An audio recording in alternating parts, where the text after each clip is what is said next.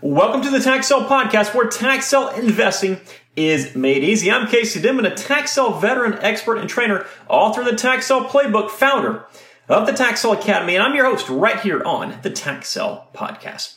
Guys, thank you so much for joining me on today's podcast. And as always, at the conclusion of this podcast, if you are looking to learn more about investing in tax defaulted real estate, including tax liens and tax deeds, head on over to taxsaleacademy.com. Again, that's taxsaleacademy.com. All right, today I'm basically providing an expanded answer on one of the most common questions that I get, and of course, I suspect it's from beginners who had just heard about investing in tax defaulted real estate. And this is actually something I've discussed a number of times on YouTube and even uh, you know here on uh, my podcast. But we're talking about budgets. But in this episode specifically, we're talking about small budget investing. Now, the word small could be very, very subjective. It means different stuff to you than it might to me. It might mean $100 to one person. It might mean $10,000 to somebody else, right? It just varies on the person and, of course, even the area that they're investing in. So, just to set the record straight, before I start, I want to address a few of the videos that I have on YouTube where I do provide examples of ridiculously cheap real estate that I've purchased over the years at tax sales. There's a video about a one cent property that I purchased. There's a video about a $20 house that I purchased. And then there's a video and also a podcast episode about the best day of my tax life where I purchased multiple properties all for less than $100. These are absolutely 100% verifiable transactions that do show up in public records as such. And there's no denying that. And I 100% did amazingly well with these specific transactions. But guys, do not ever expect to buy real estate this cheap at a tax auction because it just doesn't happen. It's very, very, very rare, and it probably won't happen in your lifetime. These transactions were the result of being in the right place at the right time, and were also the result of, at the time, more than a decade worth of attending hundreds, if not thousands, of different auctions and watching billions of dollars worth of real estate auctioned off. That's billion with a B. It's not like I walked into these transactions at my very first auction. So just understand that. With that said, I do routinely buy properties for very little money. In fact, the majority of my purchases, even to this day, I consider properties that fit small budgets.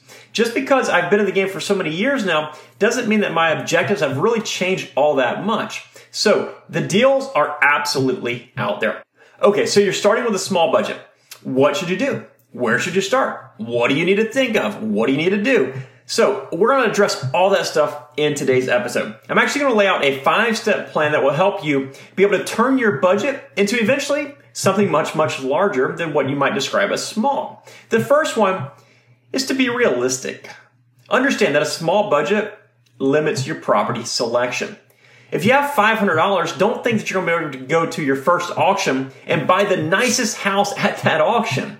Understand that with a small budget, you'll likely be limited to vacant lots and or the homes in the poorest condition that nobody else wants to mess with. But that's perfectly fine.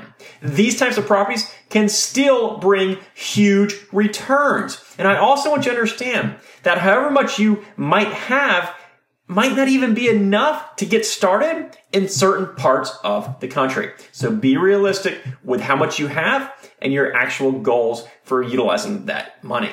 Number two, this brings us to our second point exposure. And what I mean by this is to watch as many properties as possible get auctioned off. And we discussed this before. Whether that's just in one area, maybe your hometown, or it's in preferably multiple areas, the more properties that you see auctioned off, the higher the likelihood you'll be able to find something that's good and within your budget. Don't plan on attending just one or two auctions with very, very little money, a very small budget, and walking out and being able to triple your money on the first one or two auctions, okay? The truth is, it might take five, ten, or maybe 20 different auctions to get a piece of property that fits your budget and your objectives. And that brings us to number three, which again, we've discussed before patience. An impatient investor is an unsuccessful investor. The rushed investor makes mistakes. You must sit back and wait for the opportunity. And again, that might take 5, 10, 20 auctions, which could be months and months of research and waiting for the right opportunity to pop up. But that's okay.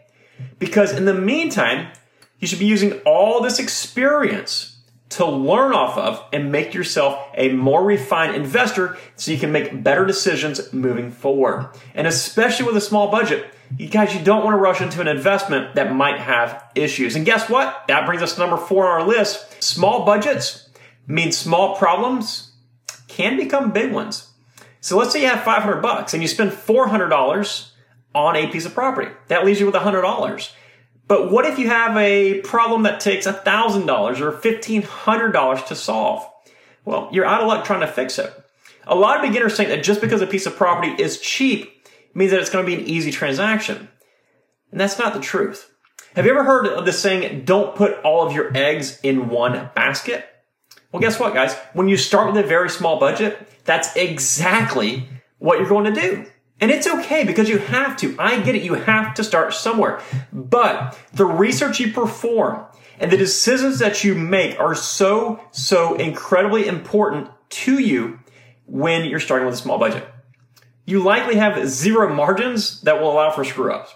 The fact is, this can actually make you perform much better research than you would have otherwise. It's kind of like a burn the boats type scenario. Once you buy that property, you are committed to that property if it's all your eggs in one basket, if it's your, you know, the bulk of your fairly small budget. And again, that's not necessarily a bad thing, but just understand that all this research, all this diligence that you do must be flawless. So understand everything you do, the research, the bidding, the property has huge implications when you're starting with a small budget. And that brings us to number five, learn learn what you're doing. Guys, you can get started in this business for very little money out of pocket. But in the end, if you do that, you can't make a single mistake. There is no learning by doing since a mistake means the end for you. And mistakes in this business, they usually aren't easily fixable, especially when you consider that many of the cheapest properties are cheap for a reason, like slivers of land, properties underwater, landlocked properties. You know, they have all sorts of issues if you don't pay attention and do the proper research.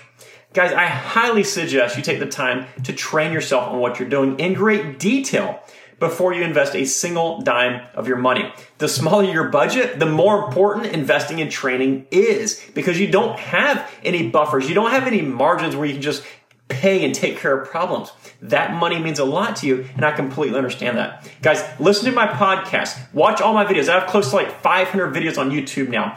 Join the academy, learn what you're doing. You absolutely can't afford not to when you're starting with a small budget. So, recapping, you must be realistic. You must go to many, many auctions, be patient, understand the importance of your choices, and learn most importantly. Again, guys, you can get into this business with a very small budget but you must be careful in what you're doing in the early stages to make it work for you, to make sure you don't make any mistakes, and it'll allow your capital to grow. Guys, that's it for today's podcast. If you haven't done so yet, be sure to pick up your copy of my free book, Tax Sale Playbook, which you can get at taxsaleacademy.com. The book itself is free. We just ask for your help covering the nominal shipping cost. And as always, guys, if you did find this episode helpful, be sure to leave us some positive feedback as it will mean the world to us. Have a wonderful day, guys, and make it a successful one.